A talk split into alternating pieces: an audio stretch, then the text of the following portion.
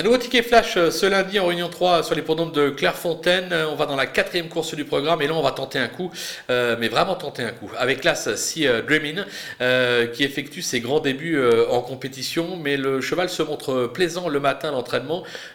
tous les chevaux justement de l'écurie de Monsieur Shimizu reviennent en forme en ce début d'été. Je pense que ça peut être très sympathique à la cote. Ça peut largement dépasser les 10-15 contre 1 donc euh, pourquoi ne pas le tenter euh, gagnant et placé?